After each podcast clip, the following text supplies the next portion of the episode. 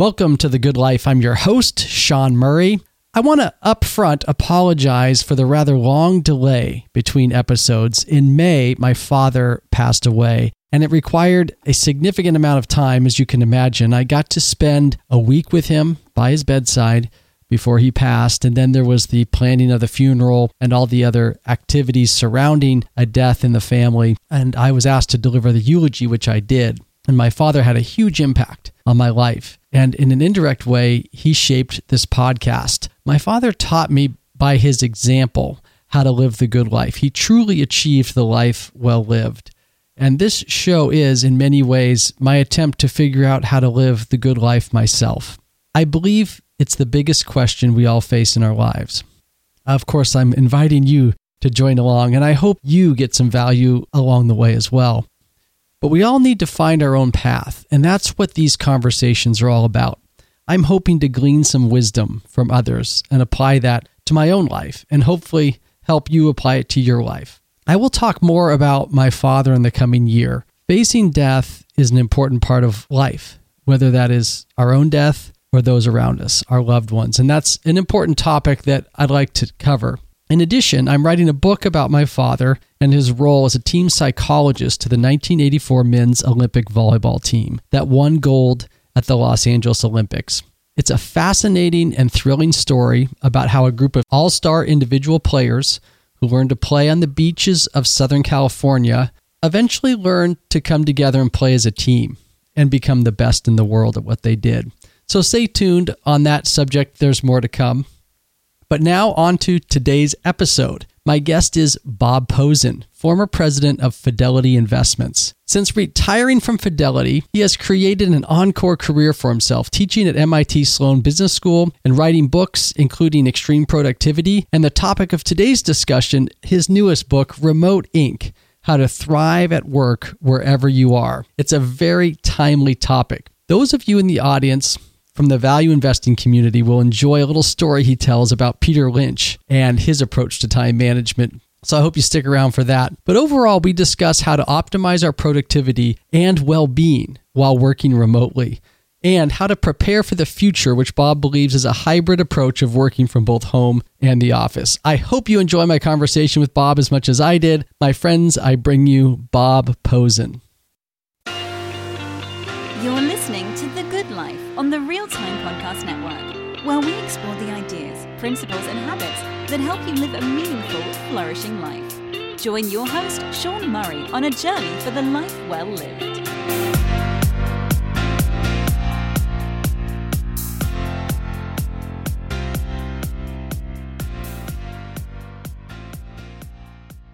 Bob Pozen, welcome to The Good Life. Well, glad to be with you. I always like the good life. I've been trying to live it for a long time. Well, it's a lifelong learning journey to try to figure out how to live the good life. And hopefully, this conversation is going to add to our understanding of that. And I'm really looking forward to it. The topic of today's discussion is this idea of working remotely and how to do it effectively, how to do it productively, and do it in a way that we maintain our emotional and physical and mental well being. And you wrote a book about the subject, co authored with Alexandra Samuel, called Remote Inc. How to Thrive at Work Wherever You Are. And certainly very timely given the fact that we're in this COVID pandemic. So I thought I'd start with just asking you about the book, the origin of the book, and if you wrote it before COVID hit and how COVID may have changed the outlook of writing the book and how audiences are adapting to it. Because we're at a point now where we've been doing remote work for about a year. Many of us weren't doing it before, now we're doing it, and we're getting close to potentially going back into the office, maybe negotiating. So it's an interesting time. So, how did COVID impact uh, the writing of the book, Bob? Well, I began writing about personal productivity and personal satisfaction in 2012. I published a book called Extreme Productivity. That has now been translated into 10 languages, and it's sort of a business bestseller. And I had been discussing with my publisher, HarperCollins, the possibility of doing a sequel to that. And when remote work hit, I got to know Alexandra Samuel because she writes a lot about this subject in the Wall Street Journal. And I was very impressed by her articles. I run a course for executives at MIT Sloan, called Maximizing Your Own Pro- Productivity. And I asked her to be a guest lecturer to talk about how she's been working remotely for the last 20 or 25 years and her take on it, her tips, her strategies, her tactics. And it worked out very well. We had a great partnership. So in July of last year, we submitted a proposal to HarperCollins to write a book on remote work, taking that approach to productivity and job satisfaction. And they quickly approved the proposal. And on August 1st, we started writing. And we submitted the book in November. And we proved that we were, in fact, very productive. We uh, have never actually met in person. We've uh, been dealing with, with each other remotely, but it's been a hugely successful partnership. We've gotten the book out, and so far the reception has been very good. Well, you did indeed prove that you can work productively to go from proposal to finished copy to a book being physically out there and available on Amazon in bookstores by April of the following spring is pretty amazing from what I understand of the book publishing world. It's like, you know, rocket time in publishing because publishers aren't exactly fast in doing this. And Alexandra lives in Vancouver and I live in Boston. So we managed to do this while coordinating different time zones and, in fact, making the best of the time zone. So uh, she could do some work at night, leave it for me. I'd get up in the morning, work on it for three or four hours. By the time she uh, got up, there it was. So uh, we've used the, the different time zones to our advantage. Yeah, you were certainly walking the talk using your own techniques. Early in the book, Bob, you introduced this concept of Remote Inc, and it's sort of a mindset. You you say in the book that we shouldn't think of ourselves as remote workers. Rather, we should think of ourselves as Remote Inc. And it's it's a mindset, it's a set of habits. Can you talk a little bit about that and why it's so important? Yeah, that's a very important concept in the book. What we mean by Remote Inc is thinking of yourself as you are a business of one and you own your own time, you own your own resources, and you're there. And so that has tremendous implications for how you deal with your boss, how you deal with your company.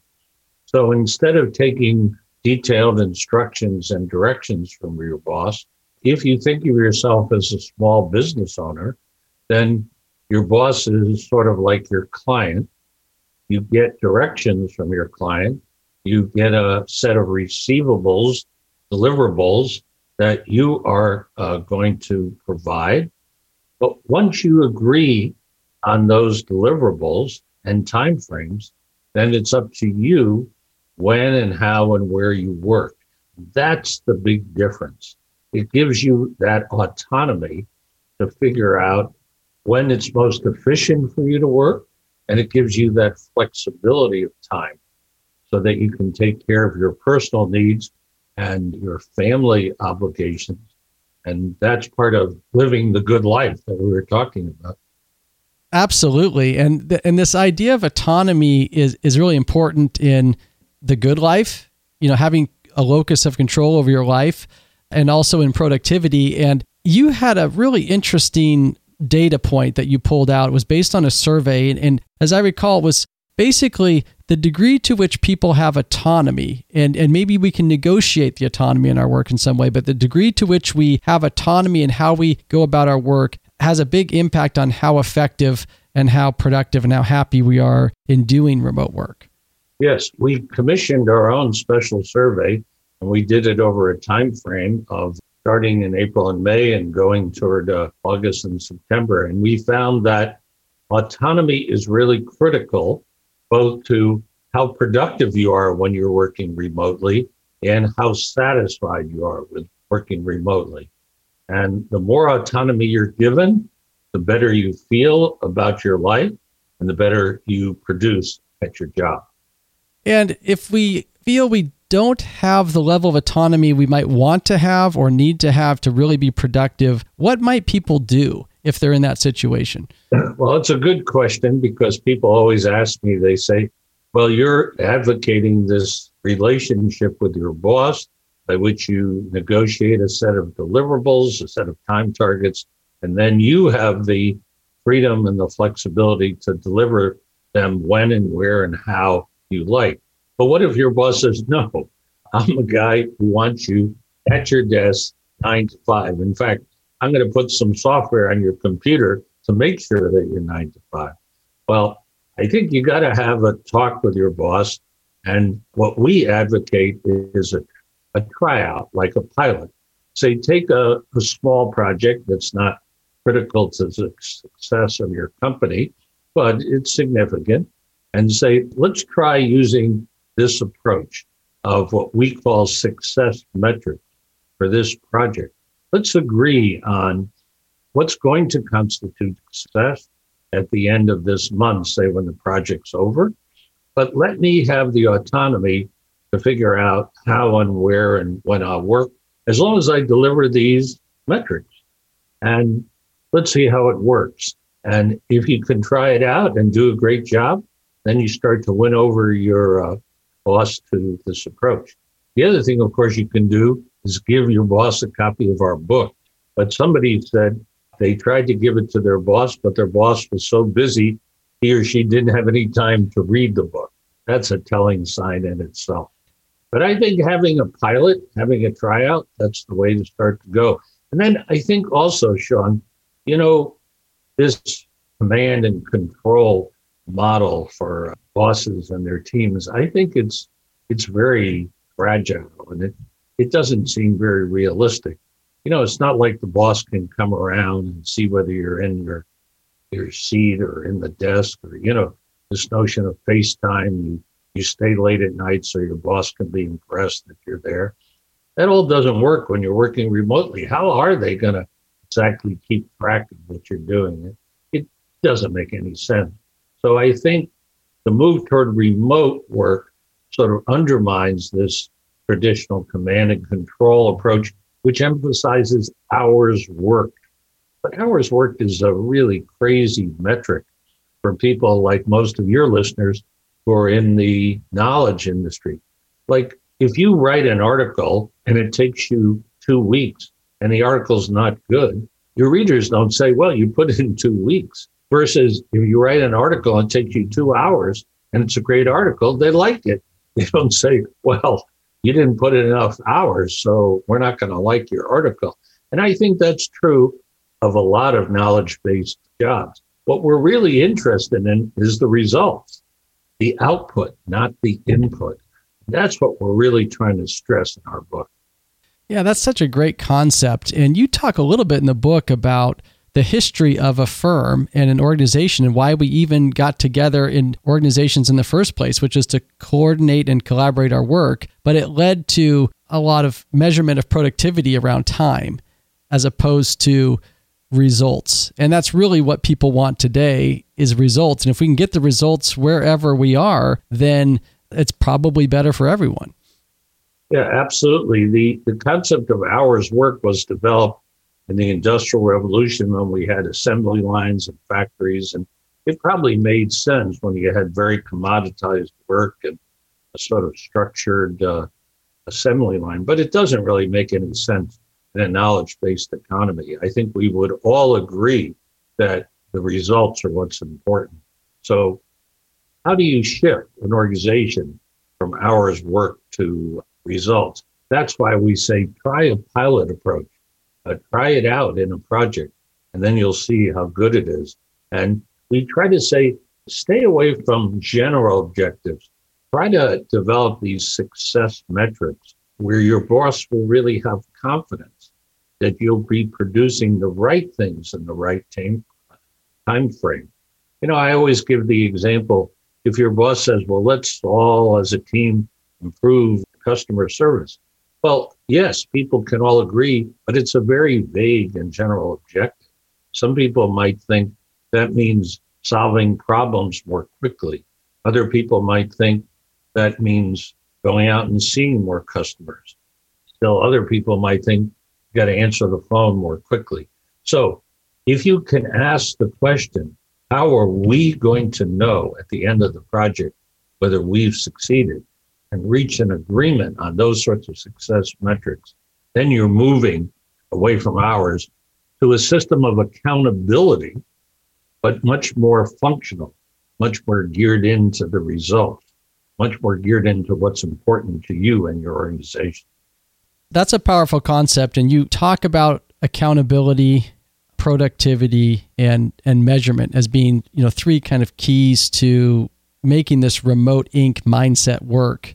You know, we have to hold ourselves accountable. We can define the measurement, the results, but we have to hold ourselves accountable to get the work done. And there can be some challenges there around working from home where it's really on us now to be accountable.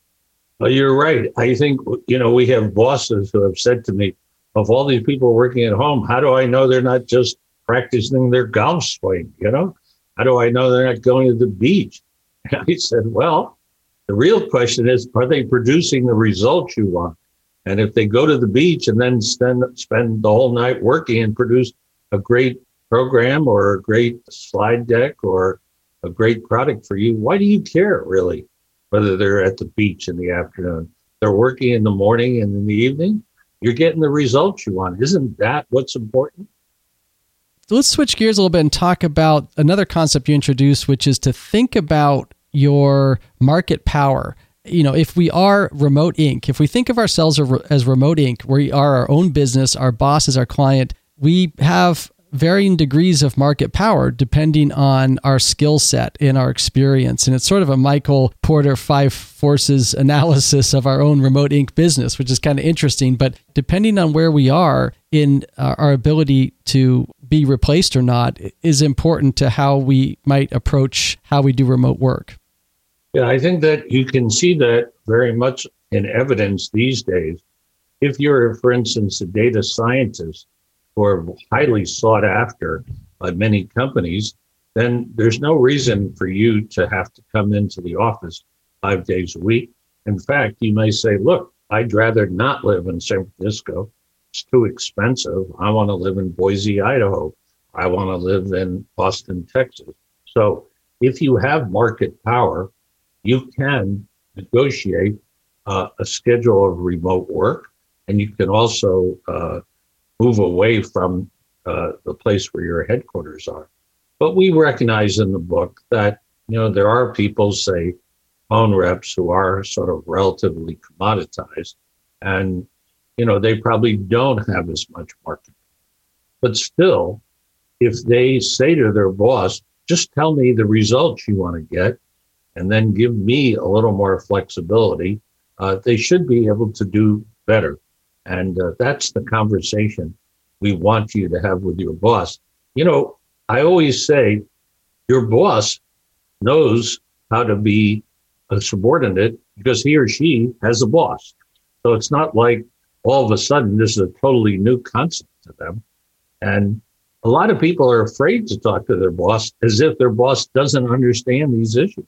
Their boss understands. Their boss has a boss, and he or she has to deal with them.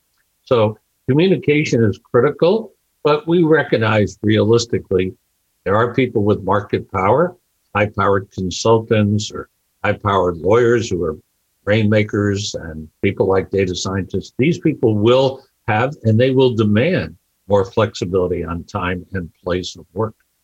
Yes, I couldn't agree more. So much depends on communication and just having a conversation with your boss around, well, what do you need from me to know that the work is getting done or that we're meeting the quality standards or that we're delivering the results? You know, having that conversation can relieve so much anxiety and stress when there's the unknown. People often put negative information into the vacuum as opposed to just filling it with good communication. Well, you're, you're absolutely right. And people make implicit assumptions about what other people want.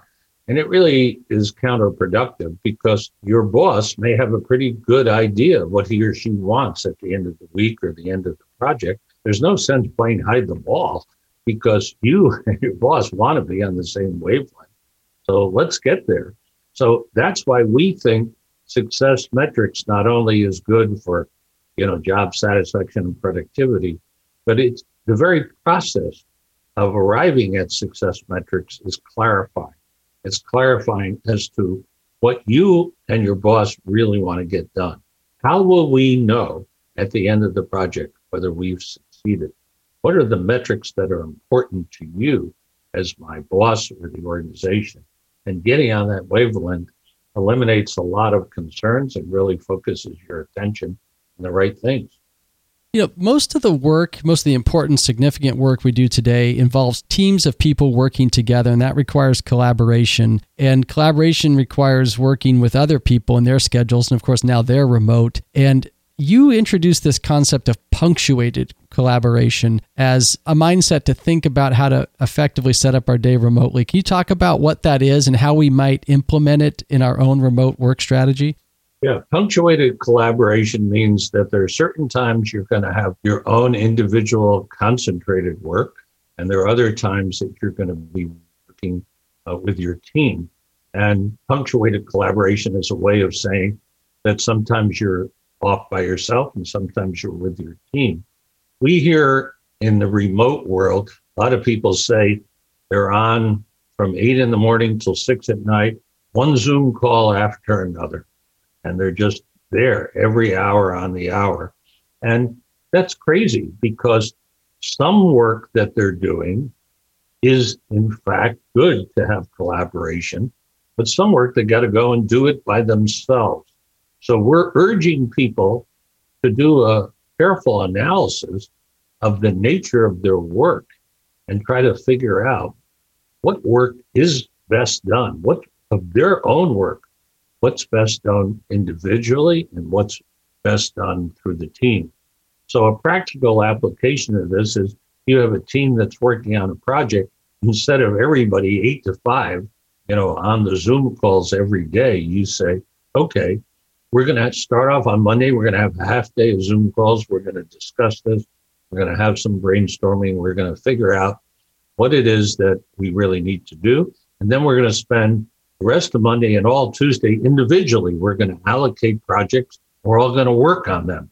And then maybe we'll come back on Wednesday and see where we are. And then Thursday, we'll go back and have individual work. So that's what we mean by punctuated collaboration. Try to use the time at home to maximize your productivity by increasing the amount of time that you're using on concentrated work without interruption and then use the collaborative time when you could get together with your team to further those goals. So we want you to carefully distinguish between that. And for most people, their work involves some individual concentrated work and some collaborative work. So you don't want to really be on Zoom calls every day from eight to five. That's crazy. Yeah, I couldn't agree more. And I think the key to the concept you're talking about here with punctuated collaboration is that it's the unscheduled interruptions, the disruptions throughout the day that if we're trying to focus, you know, say we're trying to write a piece or we're trying to analyze an equity or a security, we are trying to do some deep reading in our industry and all of a sudden a text pops in or a social media update or a ding on our phone and all of a sudden we're out of our deep focus. And if we're constantly being interrupted like that, we don't get a chance to do that deep concentrated work. So I think what I am taking away from from your advice here is make some agreements with your team about how you're going to work together so that we can all agree for these two hours, we're going to really try. Now, you may have to call me because something comes up, but we're really going to try to give ourselves a chance to get the work done for certain periods of time. Is that is that what we're talking about? Absolutely. Though I think the amount of time is more than two hours for most teams. I hope so. that, that we really do need uninterrupted time, and I would say we should, uh, except for true emergencies, we should shut off that beep on the phone. That beep is addictive. Uh, when you hear that beep, you you almost have to go and look at it, but you really don't want to do it. There's a lot of empirical work saying that the number of times you get interrupted in a normal workday is huge. And it really is counterproductive. And you got to get away from that and get the team, as you say, to agree. I would say to agree to whole half days, at least, of uninterrupted, concentrated work. And then get together at the end of the day and compare notes and see where you were. That's a perfectly reasonable schedule that would be fantastic for most people to carve out a half day able to do that. And I think it's challenging in our world today with technology and the way that people have built up habits on how they work and tend to interrupt people. John, that's another question we're asked often is how do I avoid having these meetings every hour on the hour? And we have several responses to that. One is if you get a meeting request, you should ask for the agenda. Say politely, I'll be glad to consider coming to your meeting, but I need to see the agenda because a lot of these agendas will show you that this meeting isn't really important for you to attend. And so then that gives you a reasonable ground to avoid it. The second thing is we really think that most meetings, Zoom meetings, need to end by 45 minutes at the latest. So people have 15 minutes to regroup, to think, and get together and get their own life together and their own stuff. And third of all, we just think that organization can really reduce the number of meetings they have overall and really think about what really requires a meeting and what is just an exchange of information. An exchange of information can occur by email or by text or through a Slack channel. It doesn't require a meeting. There's a lot of opportunity to improve how we meet how often we meet, and what happens during a meeting. I want to make a point though about setting the expectations and maybe you call them ground rules and I love that terminology too having a set of ground rules whether we're in a team and we're trying to figure out our operating procedures with our other teammates or if we are managing a remote team as a manager you suggest get some ground rules out there be clear about how you want to operate together and it it could involve this punctuated collaboration, but it can also involve, and I think this is really important, when people are going to have downtime and when they are going to step away from their computers and re engage with their family, with their spouse, with their hobbies, with the stuff that really fills up our bucket and gets us energized to come back to work 100%. That's important too. I agree totally. And I think most people just started to work remotely without a lot of intentionality. They just, you know, they were there. All of a sudden, the pandemic came, and before they know it, they were working remotely. And we encourage team leaders to be very proactive in establishing these ground rules. Because if you don't have them, then lots of people say, well, I thought I had to be on 24 7. Well, that's that's ridiculous. And other people said, well, I thought I had to respond to every email or something in a Slack channel within 10 minutes. So setting these reasonable expectations and norms is a critical function for any team manager in general, but particularly in the remote context. Bob, I want to talk a little bit about the investment industry for a second. I know you came out of the investment world. You were a former president of Fidelity Investments. I think in the investment world, it's almost even more skewed as far as the results compared to the work you put in. Because if you are investing money for partners, what the partners really care about is the return. When I used to run Fidelity Management and Research Co., the investment arm of Fidelity, uh, I used to say to the analysts, look, we're going to measure your uh, stock picks and how well they went. And we're going to measure your communication of those to the portfolio managers. We don't care when you work. You want to come here at 5 a.m. in the morning? You want to come here at midnight? We don't care. But we do care whether your stock picks are going to do better than whatever index we benchmarked against. So, you know, I was a great advocate of that. And of course, we need you to come in two days a week at certain times so that you can have a team meeting and we can all get together. But in the end, it's the results in the investment industry, as you know, it's not a beauty contest, it's a results contest. We don't care how you dress or exactly how you comb your hair or whether you have a beautiful shirt or a beautiful dress. No, no one cares. What they're really interested in is what are your results? I always used to say that investment industry is a very tough industry because we look at your results at least every month to the second decimal point. And I said, I wonder what would happen if accountants and lawyers and engineers were held to that sort of result oriented benchmark. Yeah, it's almost like the way that we measure results of Major League Baseball players, where every single time they go out to out to work, their their stats are changing in some way or another. It's very similar in the investment world. Was there an investment manager? I don't know if did you ever work with Peter Lynch or others at Fidelity that that really stood out to you as far as how they approached their time and their productivity? Well, Peter was and is a great manager. He now manages money for his own portfolio. But there are a few things that stood out about Peter. The first is when any event would occur, he would immediately translate it into what it meant for certain companies' stocks. I mean, it's like anyone else might say, well, we're having an Arab Israeli conflict, or there's a problem with a, a cybersecurity problem in the, this gas line. He immediately translated into stock impacts and was very quick to take advantage. The second thing is whenever any analyst came to Peter's office, he had a little hourglass, but it was only about five minutes. He used to turn it over. And at the end of those five minutes, you had to be finished with your pitch. His view was if you can't pitch it and I can't understand it in five minutes, well, maybe it's not clear enough. Maybe it's not worth doing. And then the third thing Peter was very good about, he understood that if you're a great investment manager, you aren't going to be right all the time. There were certain times you weren't going to be right. And if you could be right 60 or 70% of the time, you're going to do fabulously. And so he didn't dwell on the past. He recognized that and went forward. Last thing is that Peter has this incredible enthusiasm for almost everything. You talk to him about his gardener. He's got the best gardener in the world he's doing such a great job with his foundation in Boston and supporting various education efforts.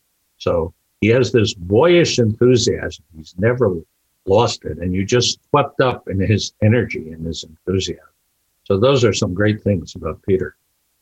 You know, when I think about success in the investment world, one person who comes to mind is Warren Buffett. And much has been made about Warren's day and how much time he spends reading and thinking about investment and allocating capital as opposed to being tied up in meetings. And of course, he is the CEO of a Fortune 500 company, one of the largest in the country. And I think his schedule is very different than, say, the CEO of Boeing or the CEO of Ford Motor Company or something. So, what can we learn from that? We deal with that uh, directly in the book about the time management problem of just booking you and as you get more senior and you get to be CEO, well, then you start to book yourself every hour because everybody wants a piece of your time. So my strong suggestion to every CEO and every senior manager is leave an hour in the morning and an hour in the afternoon for thinking time. When I used to hang around with a lot of CEOs, they all had this little card in which they were booked from early in the morning to late at night. And I would say to them, is part of your job thinking? And they would sort of laugh and think, oh, this guy's a little uh, crazy. But I said, where's the thinking time? I don't see that in your schedule.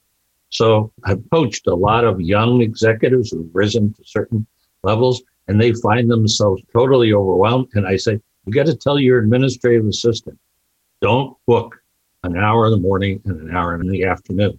Leave that time for thinking time that is critical to your success because as a CEO or a senior executive, it's your job to understand what's going on in the whole world and bring it to bear on your company. And if you don't have that thinking time for reading and reflection, you're in deep trouble. I was going to ask you how you spent your thinking time. So, when you were the CEO, or a president at Fidelity, I'm assuming you booked yourself an hour in the morning, in the afternoon at least. Um, and you mentioned reading, and I want to talk about that because reading is it's so important to facilitate thinking, but it also it's not easy to do it and to do it well. There's always more to read than we have the time to afford to do it. Can you talk about what you did with that hour and how reading worked into that? Well, every morning I would read the New York Times, read the Wall Street Journal, and I read the Boston Globe, but I only read Boston Globe for the front page headlines and see how the Boston sports teams did. But the thing that I would read every week is The Economist, and I still read it. I think it's the single best source of information about what's going on. But in those hours of thinking time, what I tried to do is to focus on the key strategic issues that I saw affecting the company and affecting our investment strategy. So, for instance, now I teach a course called Managing Innovations in Financial Services. And so I'm still focused on those innovations and what their impact is. I mean, I can remember when ETFs were a small thing and we struggled to sort of figure out is this going to become a big thing or is this going to be a sideshow? And now I use that time in the morning and the afternoon to look at something like what's going to happen to uh, cryptocurrencies. Strongly believe that there's going to be an effort by many governments, many central banks to take that over and the sorts of functions it will play. I try to look at things, you know, like how is digitalization impacting banking? How's it in- impacting insurance? These sorts of issues. And at the time, Fidelity in the late 90s, you know, we struggled. And I are all these dot com, you know, companies. Uh, we sort of had a view which was similar to Warren Buffett's. We we couldn't quite understand these companies, not only with no profits but no revenues. But but that's sort of what we have these days, right? We have a lot of companies coming to market. So you got to really understand where's the revenue growth, where's the future, and when is this company going to be able to move, make the transition from just revenue to a profitability and what that looks like. So those are the sorts of things. And in order to learn that, in order to be up on that, you really got to read broadly. Being at MIT, of course, I have the privilege of having a lot of seminars with very smart people. So I'm working on a lot of those and trying to think about those and think about where are the future directions. I'm trying to focus on the next three to five years. What's going to change the next three to five years? And I really believe that most people just feel more comfortable with the present and the status quo. And I like to tell my students, and I also like to tell the people I work with in industry, is change is the rule, not the exception. Stability is the exception. And once you start to understand that, it has a very different impact on your perspective.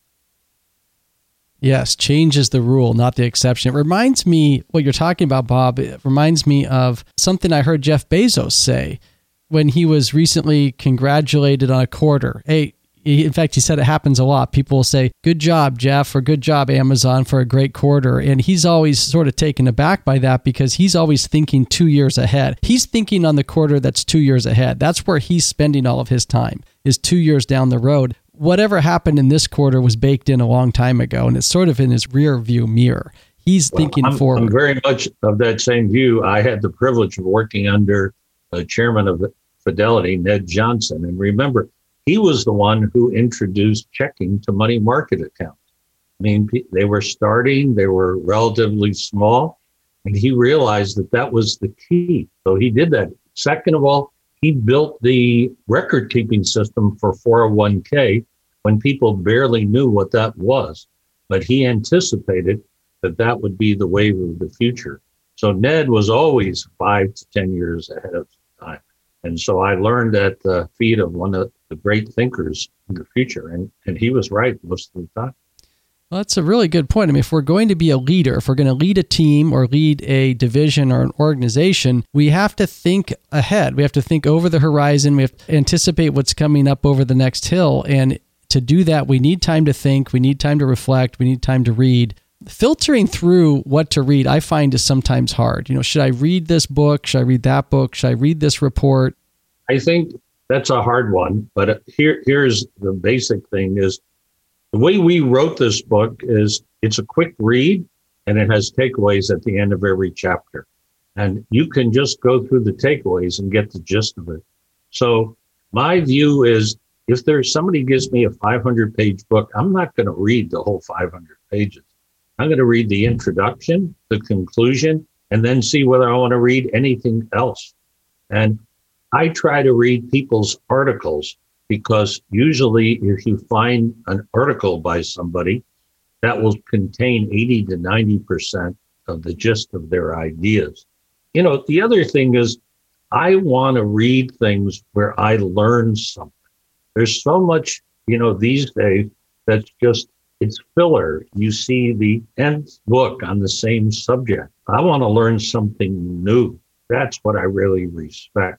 You know, I read a, a book review the other day about a guy who was a professor and he looked at Homer's poems and he figured out that really they weren't the result of people writing things down, they were the result of an oral tradition. And he transformed the whole understanding of that. So that was really impressive to me. I want to read those people who I've come to see are the ones who are thinking about new ideas, who are bringing forth new ideas. I'm privileged to be at MIT where there are a lot of people like that. So you've got to be disciplined. The second thing is you can't hope to be an expert in all areas. I've chosen to be try to be an expert on financial services. And now I have a, a minor in personal productivity. But that's about all I can handle. I'm sure there are lots of interesting things about macroeconomics. There are lots of interesting things about food technology, lots of interesting things about many things. But I'm not trying to learn all of those. I've got to pick the few areas where I can gain some sort of comparative advantage in my thinking. And the other thing, beside reading, I think it's really important to be able to talk to people, what I call the intellectual deep pockets. And anyone who's a CEO ought to have intellectual deep pockets in the critical areas and be able not just to read stuff, but to debate with them and really have a very heated discussion that's where a lot of the good ideas get flushed out. I couldn't agree with you more about having a, a trusted group to have those deep conversations, people you can run ideas off of and, and see things from a new angle. I also find that writing helps clarify my thoughts. And I would be interested in your your approach to writing. I mean, you wrote Remote Inc., you wrote Extreme Productivity. How does writing help you solidify your thinking and help you prepare for the future? Yeah, well, I I agree totally with you. I've been publishing 10 articles a year for the last decade. And when you sit down and have to write something, it forces you to be a lot more systematic about what you're thinking. It also forces you to clarify certain things, which you can get by in conversation with a bit of sloppiness. But when you sit down and write it, especially I've been writing a lot of op-eds and those are usually less than a thousand words. Now, a lot of people say, how can you possibly deal with it in a thousand words? I say it's a very clarifying experience because then you really have to say, what are the main points here? And uh, how can I uh, make them persuasive? So I spend uh, a lot of time writing and I try to write a first draft and then go back and really see whether or not I think that draft is persuasive. But the, the last thing I'll say about writing is I believe you need to write an outline before you try to write an article or an essay or anything. Because writing is really two different processes. One is it's a thinking process about developing your logical line of argument. And second of all, it's a translation process by which you translate to the reader and communicate your points. If you try to do them both at the same time, I find it's very frustrating and you get mixed up. You really need to be very clear about your line of argument before you start. And then you can write and concentrate on the communication. So if people tell me they write without outlines, I'm really against that. I'm like president of the pro outline I think that's great advice. So you start with your getting your ideas down on paper, your line of argument, the core principles that you're trying to get across and then you convert that into how do I translate that? How do I communicate it? I'm assuming at that point you can get into analogies, you can get into drawing examples, all the effective ways to communicate, right? Yeah. And you know, I tell people just get all those ideas out there on a piece of paper and then group them into categories. And third of all, put them into a logical order. That's how you do an outline. And then, as you say, then you got to think about how you're going to communicate. Is there some sort of jazzy example that you can start with that will grab the reader? How are you going to end to really grab the reader? But unless you have that line of argument well done, you're not going to really do very well on the communication side. You know, Bob, there can be a virtual cycle too, writing and then attracting the right group of colleagues to have those deep conversations. Because if you are effective at writing, you will attract people to you that will help you become your brain trust. Yeah, I agree with you very much so. Well, you know, as we come to the end of the conversation, I wanted to think into the future. You know, most of us have been working remotely for the past year at least. Thankfully, due to the vaccines, we are getting closer to opening up our economy again. Many of us are considering going back to our offices, maybe downtown or to the suburbs wherever we used to work before we were working at home. So, this is sort of a pivotal time. At the end of the book, in the last chapter, we talk about the hybrid system, partly remote and partly at home. And what we say is everybody should aim for what we call the Goldilocks plan not too much remote work and not too little. And how do you go about finding that optimal combination? In our view, there are five considerations, and we give them a little acronym FLOC, F L O C S. So F stands for function. And so that has to do with how much of your work is collaborative. Well, that may be done better at the office versus how much is concentrated work of your own. That may be done better at home. Second is location. Are you in a small city like Boise, Idaho, where everyone can easily come in? Or is there an hour and a half commute each way, like some parts of New York? Third of all is organization. How is your, your group organized? And we stress that the key organizational unit is team. And so in a big organization, you might come out with a different optimal configuration depending on the team. Take a financial services firm. There's the investment group, the investment teams, then there's the marketing teams, customer service teams, the technology teams. So you might come out with very different combinations of remote and office work for each of those teams. Then we have C for culture. And I think in talking to a lot of senior executives, they're very concerned about losing a company's culture if everyone is remote. And I tend to agree. I want to see some people back in the office, whether it's two days a week. And if it's a global company, I want to see them gathering once or twice a year. And especially for new employees, onboarding, it's really important they spend some time in person so they can imbibe the culture of the company. And lastly is scheduling, the practical questions of how do you get people in and out of the office on the right days. With the team approach, I think you want everyone from the team in the office on the same days. But you could have two teams, one that comes in Tuesday, Wednesday, the other that comes in Monday, Thursday, and Friday. By rotating them through the same space, you can save a lot of real estate costs. And you also provide a shared office. At least it's a definite office uh, for two people. I'm not really very keen on hoteling and hot desking. I think that doesn't give people a sense of permanency. They need a place when they come in the office that they can call their own.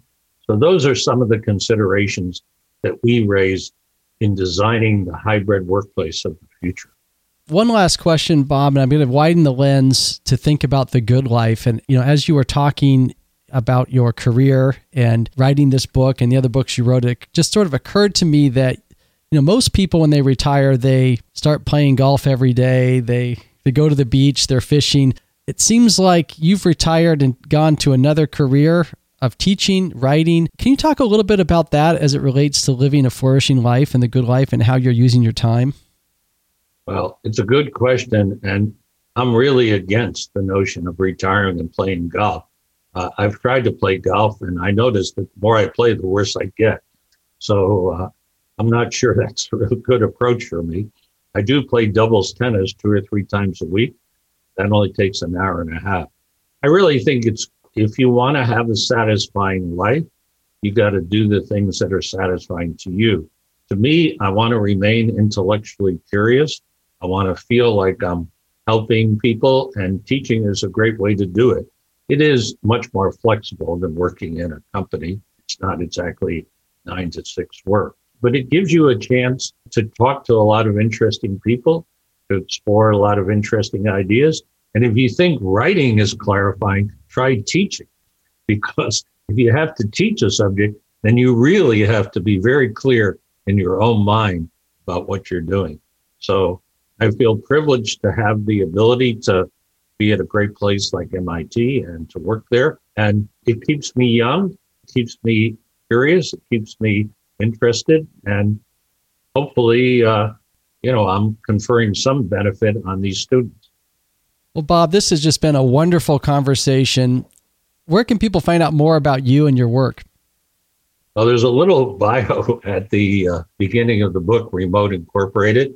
I have a website, bobpozen.com, which lists my books, uh, a number of the articles. Uh, so that's probably the best place. And we have a, a website for the book, remoteincorporatedbook.com, R E M O T E I N C B O O K.com. So that will give people uh, a lot of information about the book and hopefully they'll read it and hopefully they'll enjoy it. It's a quick read, it's a fun read.